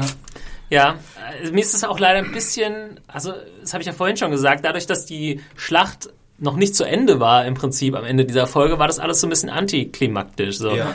ah, jetzt ziehen sie sich nur zurück, morgen geht's weiter und ich weiß nicht, was ich dann lieber ist. Ich hätte lieber schon so äh, Schlacht jetzt gewonnen oder verloren? Äh, Vor allem hatte, das, hatte, ich zumindest das Gefühl, sie warten auch, dieser Name Mans fällt ja ganz erst zum Schluss. Ja. Bis dahin heißt es, die Wildlinge greifen Wie an. lange wir den auch nicht gesehen haben. Wir haben den ewig nicht gesehen und ganz zum Schluss, nachdem dieser Kampf, der uns bis dato als was total groß verkauft wurde, da wird dann erst erzählt, ja, das war jetzt Vorgeplänkel von Mans. Ja. Und das fand ich, ehrlich gesagt, fühlte ich mich da ein bisschen verarscht. Ja, also- Hätten sie das von vornherein so verkauft, wäre man mit ganz anderen Erwartungen in diese Schlacht reingegangen. Ich habe den auch überhaupt nicht abgenommen, wie sie diesen Kampf ohne einen Gandalf hätten gewinnen. also, nee. Ja, da können wir Ich nochmal allgemein drüber sprechen. Das fand ich halt auch irgendwie. Ja, die Wildlings haben ja auch am Anfang gesagt, ja, die sind nur noch 20 Leute irgendwie da unten, der Rest ist oben auf der Mauer. Äh, wir machen die jetzt platt und irgendwie war es dann doch sehr ausgeglichen, weil im Endeffekt. Wenn diese Wildlings auf der Südseite irgendwie halt zehn Mann mehr gewesen wären, dann wäre halt Ende Gelände gewesen. Oder warum waren es nicht zehn Mann mehr? Dann kann man sagen, okay, die mussten auch erstmal über die Mauer kommen, das schaffen nicht so viele. Ja, aber wie Ähm. die die ganze Zeit getan haben, so die Folgen davor auch, ja, bei der Anzahl von Gegnern haben wir eigentlich keine Chance. Ja. Und dann war ja auch von den Leuten, die gesagt haben, so, ja, nie- 100 Jahre lang hat diese Mauer Ja. nie jemand eingenommen und so. Das wirkte so ein bisschen wie falsche Hoffnung machen, aber am Ende der Folge wirkt das wieder, nee, nee, die meinen das schon recht, oh nee, wir haben das alles unter Kontrolle. Hier kommt doch keiner rüber, ist doch ganz klar, ist die Mauer. Also im Prinzip kannst du ja auch fast mit 100 Leuten diese 100.000 Leute platt machen, weil was wollen die machen, wenn sie nicht gerade Mammuts oder Riesen am ja, Start gut, hätten? aber sie haben Ja, ja, ja, Mammuts und Riesen. Genau, äh, klar. Aber eigentlich hätten die, die, die Bosse ja, die, die Chefs der Nightwatch sagen können, ja, gut, haben sie ja im Prinzip auch. Sie haben auch Ja. gesagt, was sollen die machen? Das, das Tor ist dicht. Äh, Diese, diese Sense, die da einmal Ah, die haben wir schwingt. noch gar nicht ja, erwähnt. die war schön. Äh, die, ich weiß nicht, ob die jetzt hier als das äh, Deus Ex Machina Maschinending rauskommen sollte, aber ich weiß nicht, wie gut das, so wie das inszeniert war, gegen alle Leute, die da versuchen hochzukommen, funktioniert hätte, weil die mussten das Ding ja auch wieder aufziehen und nochmal aufkurbeln. ja, das ist halt ein ziemliches- Das hat ja nur an der einen Stelle Ja. das weggewischt. Vielleicht muss das erstmal wieder zufrieren, bis der hält. Ja, aber insgesamt finde ich, also wie willst du auch diese Aktion der Wildlings, dass sie da halt mit einzelnen Männern hoch, was soll das bringen? Also wie willst du irgendwie 500 Meter klettern, ohne dass wenn jemand da oben steht und will, dass du runterfällst, dann schafft er das doch auch. Ja, ja wie gesagt, deswegen dann ich, das ist mit dem effektiven- Riesen kaputt gegangen, der Ja. Ka- Kampf für die. Ja. Der hätte das Tor aufhalten müssen. Bam. Ja. Ich mich gefragt habe, wie lang ist eigentlich diese Mauer? Wie lang, ja? Die ist eigentlich, wenn du es dir auf der Karte anguckst, ist es, glaube ich, eine relativ enge Stelle. Also es, da gibt's dann auch mehr quasi drumherum. Also es, die ist eigentlich so breit, wie du kannst eigentlich nicht vorbei, außer du gehst über Wasser. Also außer du Ja, fährst mit Booten. Ich habe mich jetzt gefragt, hätten sie auch einfach an eine Stelle, die die Night's Watch, die jetzt nicht gerade an diesem Fahrstuhl, an diesem Tor ist, hochgehen können und dann über die Mauer an die rankommen können? Theoretisch glaube ich schon. Es gibt ja verschiedene Schlösser an, auf der Mauer, aber viele davon, das haben wir auch, glaube ich, schon erfahren, sind nicht mehr besetzt, sozusagen. Ich meine, sie Und sie entscheiden, entscheiden sich jetzt, ja, die, die stärkste Stelle quasi die stärkste anzugreifen. Stelle ne? hochzuklettern. Ja. Gut. Ja, das meine ich ja. Weißt du, wenn du schon irgendwie äh, ein paar Leute südlich hast, wie die Than und Tormund und so, dann schick doch noch ein paar Leute und dann wäre halt Ende Gelände gewesen. Ne? Also, Ja. ja. Oder insgesamt auch verteilter. Ja. Statt zwei Fokuspunkte zu Aber haben, gut. die dann auch mit einfach mit so ein paar Fässern weggebracht Ja, aber die, die hätten ja auch was davon gehabt, wenn sie Castle Black eingenommen hätten. ja. Also nicht nur, nicht nur, dass sie rüberkommen, sondern Nein, auch. das meine ich nicht, meine ich rüberkommen. Ich meine, sie gehen hoch und greifen dann auch von der Mauer seitlich an. Das klingt vielleicht mehr, Ja. als wenn du da auf halb acht hängst, weil du erstmal 200 Meter hochklettern musst. Ach, ich weiß nicht. Gut über diese Logik. wahrscheinlich Äh, irgendwie, das wird wahrscheinlich in einem Satz in einem Buch wegerklärt. Ja. Warum äh, das Snobs ist. voran. Ja. Klärt uns auf. Haut rein. ja, insgesamt ähm, wollte noch mal ein kurzes, kurzes, ja, wir ziehen einfach mal ein kurzes Fazit zur Folge und zum, zum Kampf an sich. Ähm, Henning, du hattest ja im Review, du hast, glaube ich, ja, vier Sterne von fünf gegeben, aber gut, wir halten uns jetzt nicht so an diesen Sternen fest. Aber insgesamt hat es jetzt wahrscheinlich nicht ganz deine Erwartungen erfüllt, die du an den äh, Riesenkampf um Castle Black hattest, wenn du überhaupt diesen Kampf erwartet hattest. Also wie ich schon gesagt habe, mir haben die Schlachten insgesamt gut gefallen, wie wir schon gesagt haben. Wir haben neue Elemente, wie neue Wesen, wie Riesen und Mammuts klasse. Wir haben ähm, Kampftechniken, die wir noch nicht gesehen haben. Das Schlachterball, der Hammer hat mir sehr gut gefallen. ähm, oder die Speerspitze und dieser Morgenstern, Ja. Sensen, irgendwas. Mir war es ein bisschen zu kitschig daneben. Mhm. Mir hat dieses ganze, ein Mann kann nur kämpfen, wenn er eine Frau hat, für die er kämpft, das Ah. hat mir nicht Und das ist, was ein Mann tut. Ja. und das ist, was ein Mann tut. Und jetzt habe ich auch Mut. Vor allem bei Sam war mir das ein bisschen zu dick. Mario, wie sieht's bei dir aus? Ja, ich finde generell so Folgen, die nur aus Kämpfen bestehen, ein bisschen langweilig. Ich fand es beeindruckend inszeniert, aber mir hätte eine halbe Folge gereicht und zwischendurch ein paar Dialoge in King's Landing bei einem guten Glas Wein. nee, also, nee, so nur Geschlachte geht mir irgendwann auf Ja. den Keks. Und Es gab ähm, ja- das, was an Dialog hier war, fand ich erstens nicht besonders gut geschrieben und zweitens ja. vom Inhalt auch nicht so toll, wie gesagt. Ähm, ich, fand mich, ich fand's, für mich war es die, ja, für mich war es die am wenigsten am Netz zu guckende Folge, diese Staffel, aber das ist einfach nur, wie gesagt, vom Kampf, wie es inszeniert war, fand ich für eine Fernsehserie super, ja. aber es war auch kein Blackwater vom dem, was emotional da drin steckte, welche Charaktere dran beteiligt waren. Genau, ja. wollte ich eigentlich genau das gleiche ja. sagen. Also Kampf von Neil Marshall super inszeniert, äh, man merkt, dass sie nochmal mehr Geld haben, die Giants waren cool, die mhm. Mammuts waren cool, äh, dieser Rundumschau war super, die ganze Choreografie war toll, es sah super aus. Ähm, genau, Charaktermomente haben im Gegensatz zu Blackwater nicht so gut funktioniert. Ja. Blackwater erinnere ich mich noch, da hatten wir diesen Suicide Room mehr oder weniger mit Cersei, oh ja, genau. die irgendwie Leute dann äh, vergiftet hätte und es war ähm, schon ziemlich heftiger Stuff. Dann haben wir Tyrion und, und Joffrey, der Feigling, der sich der irgendwie nicht traut, und, und äh, Tyrion ja. und der Hound und, und Sansa, glaube ich, äh, die dann noch eine Begegnung haben. Tyrion, der quasi zum Retter der Stadt werden muss. Das waren schon Momente, die habe ich, die werde ich, glaube ich, mehr in Erinnerung behalten, ja, positiv in Erinnerung behalten als jetzt hier diese Momente. Ich glaube, die Schlacht jetzt funktioniert im Binge-Watching später besser, mhm. weil es dann eine Schlacht ist zwischendurch in irgendwie zehn Stunden Film. Und wenn du aber so in, also in einer Woche nur eine Schlacht bekommst, dann ist das ein bisschen, hab ich Hunger auf mehr. Dann ja. möchte ich schöne Dialoge und äh, Intrigen ja. und so. Und wie gesagt, das pass passiert dann besser. Aber das ist natürlich auch ähm, dem Setting geschuldet. Ich meine, wir hatten bei der Blackwater-Schlacht wurde ja wurde ja direkt das Königshaus angegriffen. Hier haben wir ja einen Außenposten. Das heißt, wir haben nur quasi Soldaten und Kämpfer. Wir haben nichts anderes. Deshalb fallen, fallen natürlich so, so Highlights wie ein Joffrey ist dabei oder eine Cersei ist naja. dabei. Charaktere, die eigentlich gar nicht kampferfahren sind, hier so ein bisschen weg. Das ist halt so ein bisschen Sam jetzt. Mhm. Nee, stimmt. Da muss ich auch sagen, positiv. Das haben sie mit Sam, finde ich, noch ganz gut gemacht. Auch wenn es mit Gilly und so jetzt nicht irgendwie ja, also war er relativ vorauszusehen. Er ist halt in sie verliebt, dann küssen sie sich mal und so weiter. Das ist passiert, ich war jetzt vielleicht nicht so überraschend. darf er mal an den Busen oder so. genau. Und äh, ich fand es aber trotzdem allgemein seine Rolle im Kampf dann ganz cool, wie er sich gegenüber Pip verhalten hat, dass er dann irgendwie gesagt, ja, ich habe jetzt, weiß ich fühle mich jetzt irgendwie anders und äh, dass er dann auch so ein bisschen Mut macht. Es gibt diese Szenen, wo er Pip auch unterstützt mit der mit der Armbrust und so. Ja. Das hat für mich alles ganz gut funktioniert ja, große Schwäche leider irgendwie Jon Snow, Kit Harrington. Ah, außer dass er echt athletisch äh, irgendwie da geile Choreografien abfeiert, finde ich äh, Charaktermomente. Ja, wir haben den zwischen John und Ygritte. Das große Highlight. Ja, schreibt uns einen Podcast at serienjunkies.de. Ich bin da echt gespannt, wie ihr das fandet. Wir fanden es, glaube ich, alle eher so ein bisschen nicht, ja, nicht enttäuschend, aber es war ja nicht der große Moment, der es hätte sein sollen vielleicht. Für mich ist halt eine gute, richtig gute Game of Thrones Folge ist einfach bunter, also wie The Mountain and the Viper oder war, welche war es noch mit dem mit dem mit der Anklage? Mhm. Die, äh, ich glaube, es war die sechste oder siebte, sechste Folge. Also da muss einfach von allem ein bisschen was dabei sein. Da ja. muss ein bisschen geschlachtet werden, es müssen Intrigen da sein, es müssen gute Monologe dabei sein und da kam die Folge einfach nicht ran. Es gab hier einen großen Fokus auf die Schlachten, aber ich finde, Game of Thrones kann mehr als das. Ja, ich finde es prinzipiell, das habe ich auch schon öfter gesagt, gut, wenn man sich auf weniger Schauplätze spezialisiert oder fokussiert und hier nur auf einen. Wie gesagt, bei Blackwater, das ist, glaube ich, für mich auch eine Top-Folge, ja. äh, im Gegensatz zu der, die jetzt nicht ganz so stark ist. Ja. Aber ähm, wie gesagt, ich glaube, wirklich im Kontext der gesamten Staffel funktioniert das dann nochmal besser. Mhm. Und ich glaube, in Folge 10 ist jetzt nicht äh, nur abräumen, äh, aufräumen äh, im, im, im Norden aufge, äh, angesagt, sondern da haben wir dann auch nochmal mehr Entwicklung, denke ich mal, drin. Ja. Ähm, Müssen ja jetzt noch wissen, was mit Tyrion passiert. genau. Mal sehen, ob es da schon zu irgendeinem Genau, also ich bin gespannt, positiv oder negativen Ende kommt. Nächste Folge. Cool. Äh, dann sind wir mit ungefähr einer Stunde äh, quasi durch, jetzt mit dem äh, großen Kampf, machen aber noch äh, kurz ein bisschen Feedback. Wer sich das Feedback gar nicht mehr äh, anhört, ähm, einfach nur noch der Hinweis, äh, serienjunkies.de slash podcast findet ihr alle zu folgen, könnt uns immer schreiben an podcast at serienjunkies.de und das haben ein paar Leute auf jeden Fall auch getan. Und äh, ja, was haben wir dabei, Mario?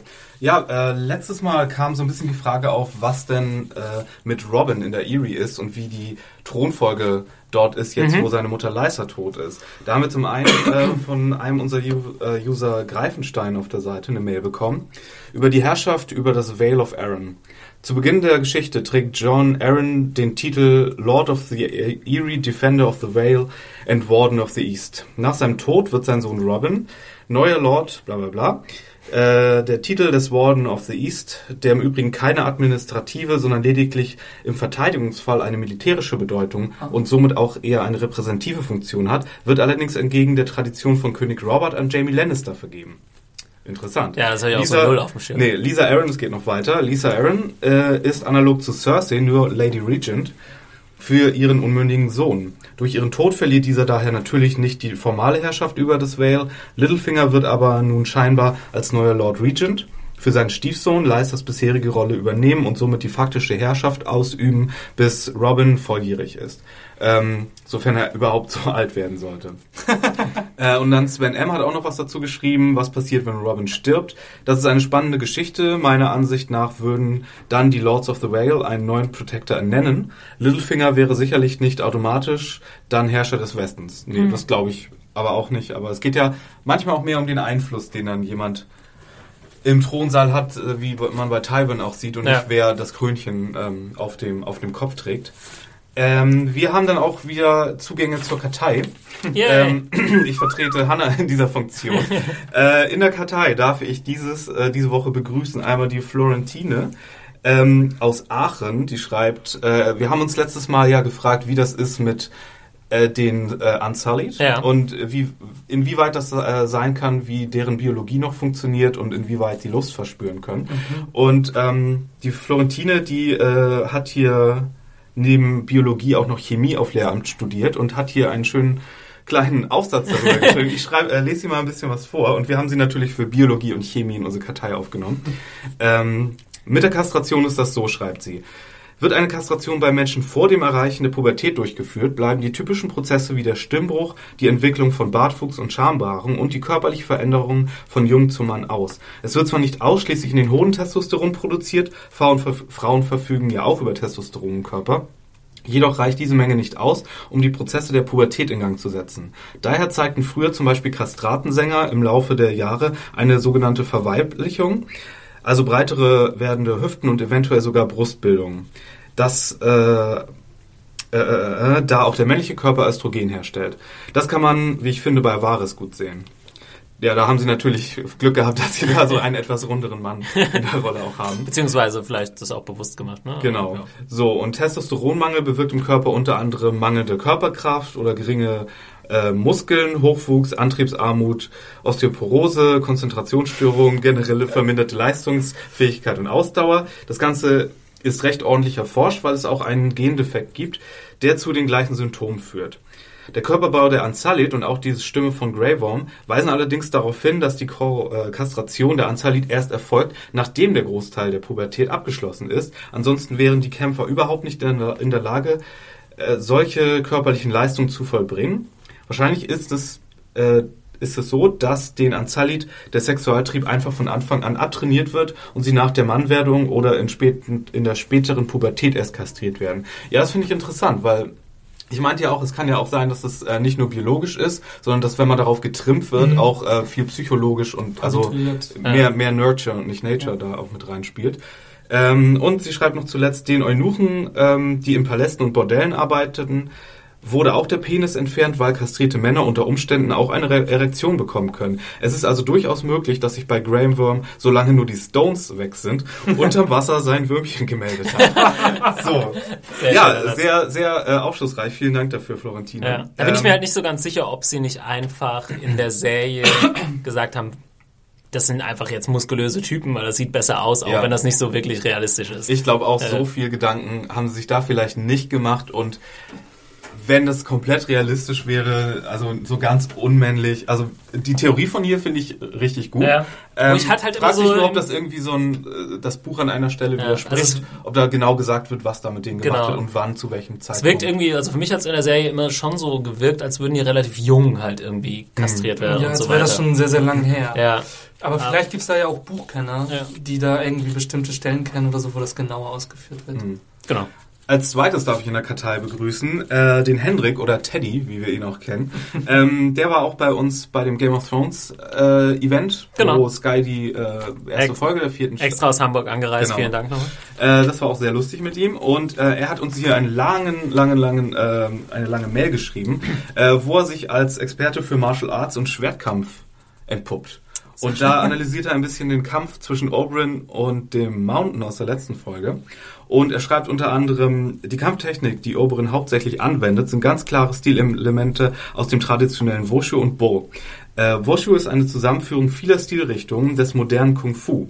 Die Technik des Bo, also Kampfstock, sind wesentlich älter und komplexer als erstgenannte, dafür aber in ihrer Wucht auch effektiver. Dass Oberon eine Lanze statt eines Kampfstabes nutzt, ist unerheblich, weil ein Speer ihn nur ein Stab ergänzt und eine Erdklinge ist. Ähm, dann ein bisschen weiter geht's äh, und später schreibt er, wenn man also die Techniken und Bewegungselemente kennt, dann erkennt man ganz klar, dass er im Kampf die ganze Zeit nicht nur analysiert, sondern ganz klar äh, Mountain mit Bewegungsmustern in gewünschte Positionen bringt und dann die Big Hits vom finalen Lanzensturz anzusetzen. Erster Big Hit ist wie der Mountain den äh, wie er den Mountain den Helm entledigt. Durch diese Aktion hat er schon einmal sichergestellt, dass sollten alle anderen Versuche am Körper nicht funktionieren, er jederzeit zum Finalschlag ansetzen könnte, sollte alles andere nicht funktionieren. Last Hit Option nennt man das in den Martial Arts Kreisen. Übersetzt könnte man soll sagen, tödlicher Schussbefehl sollte alles andere nicht funktionieren. Ähm, das durch das Mountain in welche, na, Moment. durch das erste Zerbrechen, Zerstören der Lanze durch den Mountain weiß Oberen nun, welche Kraft der Mountain in welchen klassischen Schlagwinkel ähm, anwendet. Achso, Mountain, ja. Folglich entscheidet unser charismatischer, dornischer Prinz also, den Mountain seine Primärhand zu rauben, äh, indem er im zweiten Hieb die gesamte linke Körperhälfte lähmt. Dass der Mountain final diese Körperhälfte, ganze Arm, dann doch wieder zum, nennen wir es mal, Breitmatschen nutzen kann, ist wohl einfach Fantasy oder so ein Ungetüm hat einen übermenschlichen Anschuss an Adrenalin, äh, die dies ermöglicht. Ähm, ja, er schreibt noch hier eine ganze Menge. Ich habe hier versucht, so ein paar Schlüsselsätze rauszugreifen. Also es ist eine sehr äh, interessante Analyse. Hier ähm, ich würde vorschlagen, vielleicht Teddy, äh, poste das doch nochmal unter die Folge von letzten Mal oder unter diese Folge. Dann können das auch alle nochmal in der Gesamtheit lesen. Das ist ja. wirklich ziemlich interessant. Ich glaube, es ging ja vor allem darum, weil äh, hier auch die Leute, die das Buch kennen, gesagt haben, es wäre so taktisch im Buch und es hätte nicht so ausgesehen in der in der Serie und offensichtlich war es aber deutlich äh, taktischer, als man vielleicht mit dem, ja, als man vielleicht gedacht hat, wenn man ein geschultes Auge hat. Zumindest von der Seite von Oberins Kampf. Boing. Soundeffekte. ähm, äh, zumindest von der Seite von Oberyn. Was, genau. was äh, Teddy nämlich hier noch kritisiert, ist äh, die ganze Stellung vom Mountain, der wohl sein Schwert auch ziemlich falsch anpackt und eine komplett falsche Haltung und Stellung hat. Und da hat man sich vermutlich mehr auf Oberyn konzentriert, der ja in Glaub, Inter ja. Interviews auch gesagt hat, dass er da mit diesem Wushu-Kämpfer ähm, äh, äh, trainiert hat und extra Stunden genommen hat ja. und da diesen ganzen Tänzelei-Kampf aufgeführt hat. Und da kann ich mir schon vorstellen, dass man sich da mehr auf ihn konzentriert äh. hat, anstatt auf den Schlechter, den man äh, da zweimal sieht und im Grunde nur eine große Erscheinung. Weiß man aus welcher, ob, ob der Darsteller des Mountain aus irgendeinem Kampfbereich kommt? Der, ist Wrestler, ne? Der ist Wrestler. Ne? Nee, weiß, das wusste ich jetzt nicht. Also, oder äh, Gewichtheber? Nee, nee, der ist so ein Strongman. Der macht diese die stärksten Männer der Welt Competitions, Ach, wo, man, wo man so LKWs zieht und so. Ja, genau. Ja. Also wäre ja die Frage überhaupt, was, was die jeweils schon an Vorwissen auch Genau, ja. Ähm, nee, soweit ich weiß, macht er nur das und ja, aber Pedro Pascal, ich habe es mir auch nochmal Making-of angeguckt, hat er sehr viel trainiert. Ähm, das finde ich kommt auch gut. Er hat bestimmt nicht alles gemacht. Ich glaube, diese krassen Sprünge und so nicht. Aber, aber wenn er, er kann schon, sehr ja. viel, sehr gut mit diesem Stab oder mit diesem Speer umgehen und ja, finde, man hat es auch gesehen. Also das war ja, ziemlich geil. Stark. Ja, also wie gesagt, Teddy, du bist in der Kartei für Martial Arts und Stockkampf. Ähm, nächstes Mal gerne ein paar mehr Kommas im Satz, das hilft. oh. ähm, und wir haben noch eine Mail, die ich auch nicht äh, untergehen lassen wollte. Nee, nicht Mail. Auf YouTube hat jemand kommentiert. Ein bisschen kritischeren Ton äh, gegenüber der Folge angeschlagen äh, von letzter Folge. Und äh, der YouTube-User heißt David Celan. Ähm, und sagt, er, ihm war das zu krass inszeniert und zu reißerisch und vollkommen überinszeniert äh, mit seiner Lust an Gewalt. Ähm, und er wird jetzt auch nicht mehr erstmal weiter gucken, weil mhm. ihm das zu viel ist. Und er schreibt weiter und ich, ich fand das auch mal interessant, mal so eine andere Seite zu hören, als immer nur, oh, es ist so geil, Game of Thrones. Ähm, vor allem verkörperte dieser Kampf auch symbolisch etwas, das mich in der Serie seit langem unterschwellig stört, nun aber massiv sichtbar wurde. Auf der einen Seite steht der Mountain, ein tierähnliches Monster ohne Moral, ein Produkt purer Gewalt, der ohne Skrupel mordet und vergewaltigt. Auf der anderen Seite Oberyn Martell, er verkörpert die Moral, die Ethik, den Humanismus, äh, der den Lannisters eigentlich den gesamten System von Westeros vollkommen abgeht. Ich weiß, dass nun die Verteidiger der Bücher und der Serie wieder jene Argumente vorbringen, die sie immer vorbringen. Unsere ganze reale Welt sei ja kein Zuckerschlecken. Aber ich frage mich langsam schon, welche Inhalte hier eigentlich transportiert werden sollen. Mein Verdacht ist, obwohl äh, mein Verdacht ist, sowohl Buch als aber auch die Serie sind nicht immer so schlau und reflexiv, wie sie sich gern geben. Hinter der Aura der Angreifbarkeit verbergen sich auch wirklich krude und fragwürdige Inhalte. Mein Eindruck ist, wann immer Martin vor der Wahl steht, diesen beiden Ideologien oder Weltanschauungen aufeinanderprallen zu lassen, entscheidet er sich dafür, der Grausamen den Vorzug zu gewähren. Die Red Wedding war okay, weil sie dramaturgisch stimmig äh, hingeleitet war. Das hier war irgendwie launisch und sinnlos und wollte den Zuschauer nur schocken und bladibladibla und es geht noch ein bisschen weiter. Ist äh, äh, als YouTube-Kommentar unter dem Video zu sehen. Fand ich einen ganz interessanten Ansatz. Ähm, kommt wahrscheinlich, wie ich mir denken kann, im Buch noch ein bisschen anders rüber, wenn du das so über, über eine Strecke im Buch liest verteilt oder die Bücher kann man ja auch relativ schnell hintereinander lesen. Mhm. Wenn wir jetzt hier vier Jahre lang eine Serie gucken, ähm, vielleicht haben nicht so viele Leute seit den 90ern die Bücher verfolgt oder wenn man alle paar Jahre nur ein Buch liest, dann ist das was anderes, als wenn man jede, jedes Jahr eine Staffel vorgesetzt ja. bekommt. Aber ähm, das kann natürlich, was Martin macht, hier ganz schön penetrant auch ja, auf jeden Fall. Es ist halt auf der anderen Seite auch gerade das Interessante, ne, an der, an der Game of Thrones Geschichte. Wenn du die Fantasy-Geschichte haben willst, wo die Helden dann gewinnen und gut und böse klar unterteilt ist, dann hast du das halt bei so klassischen Sachen wie Herr der Ringe und so weiter, ja. Und äh, hier wirst du immer wieder als Zuschauer aufs Neue herausgefordert. Und das heißt ja nicht, dass das, was der Mountain macht oder so, als gut dargestellt wird. Der ist ja nicht der Held oder so, mhm. aber er, es ist, er gewinnt halt nun in diesem Fall mal und es ist halt super bitter. Dass man sich da angegriffen fühlt, ist ja auch normal. Das soll ja auch so sein. Und man kriegt ja eine gewisse Reaktion daraus. Ja, aber David sagt auch interessanterweise noch am Ende seines Kommentars, ähm, und da würde ich, das ist auch vielleicht dann so der billigere Zug, ähm, sagt er auch, dass andere Charaktere wiederum die ganze Zeit überleben, deren Plot eigentlich zu Ende ist oder die nicht so gut entwickelt sind. Also er sagt zu, zum Beispiel Arya und der Hound, habe ich ja auch letztens gesagt, dass deren Plot irgendwie seit, ja. seit der ganzen Staffel nirgendwo hinführt. Ähm, und dass der interessante Kerl wie Oberyn, wo wir richtig investiert drin waren, hier jetzt geopfert wird für diese Reaktion einfach. Und ja, kann man sich fragen, ob man das billig findet oder ob ja. das nicht vielleicht dann auch wirklich irgendwann offensichtlich wird, wer dann äh, dran glauben muss und ob dann dieses ständige, ja, der, der Gute kann es nicht in der Welt weit bringen. Aber das passt natürlich auch zu dieser Stein-Käfer-Geschichte ja. vom letzten Mal, wo Tyrion die äh, Käfergeschichte von Olaf, wie hieß der?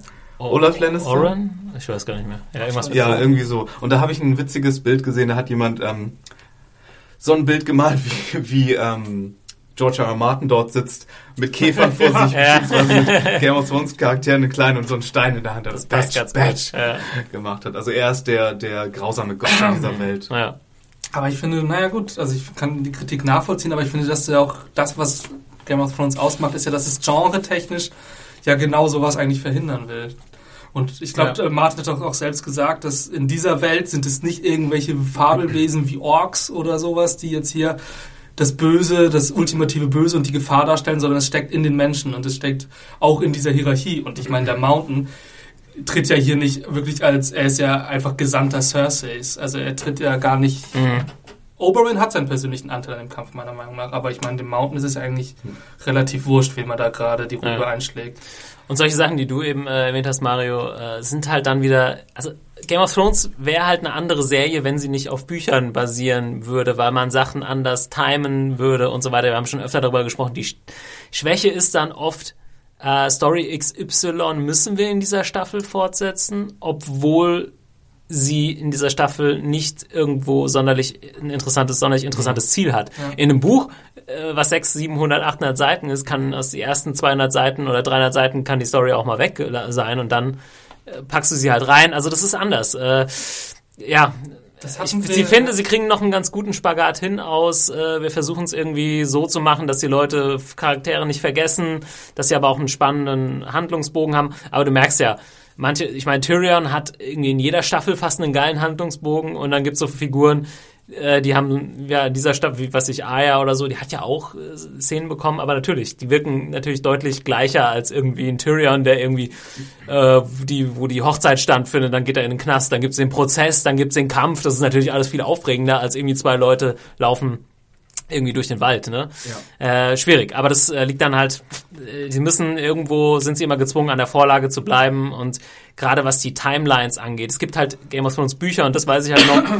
es gibt, ich weiß nicht, Buch drei oder vier oder vier oder fünf sind so aufgeteilt, da kommen nur Charaktere XYZ vor in einem Buch und die anderen fallen kommt. Also heißt, du liest ein Game of Thrones Buch, ohne dass da einmal Tyrion drin vorkommt.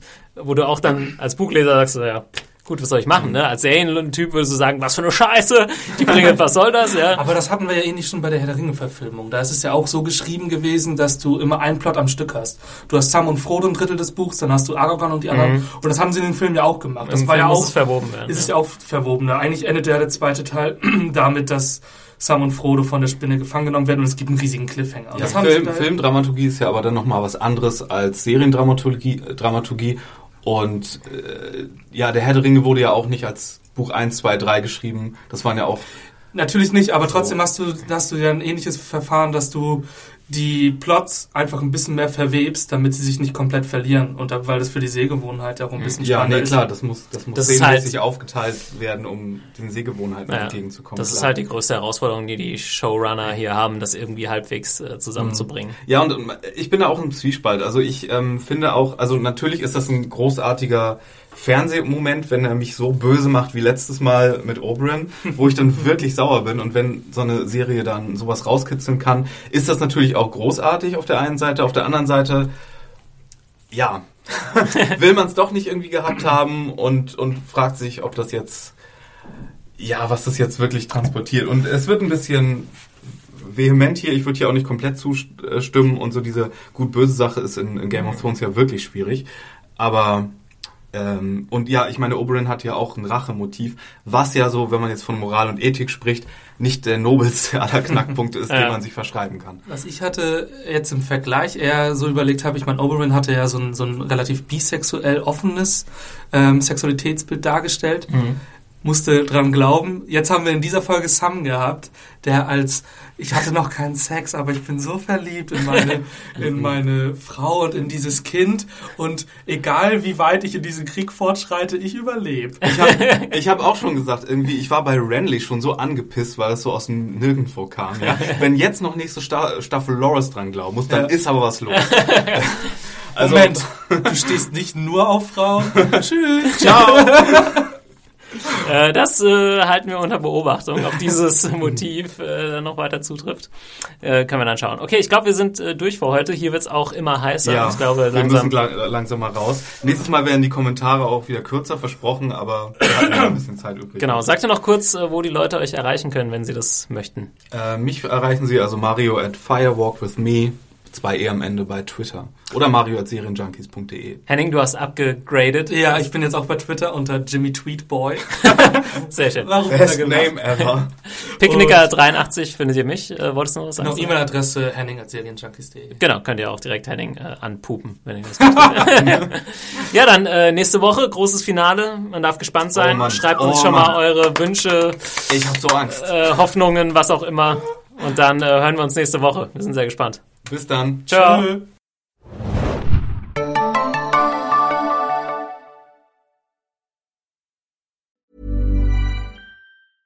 A lot can happen in the next three years. Like a chatbot may be your new best friend. But what won't change? Needing health insurance. United Healthcare Tri Term Medical Plans are available for these changing times. Underwritten by Golden Rule Insurance Company, they offer budget friendly, flexible coverage for people who are in between jobs or missed open enrollment. The plans last nearly three years in some states, with access to a nationwide network of doctors and hospitals. So, for whatever tomorrow brings, United Healthcare Tri Term Medical Plans may be for you. Learn more at uh1.com.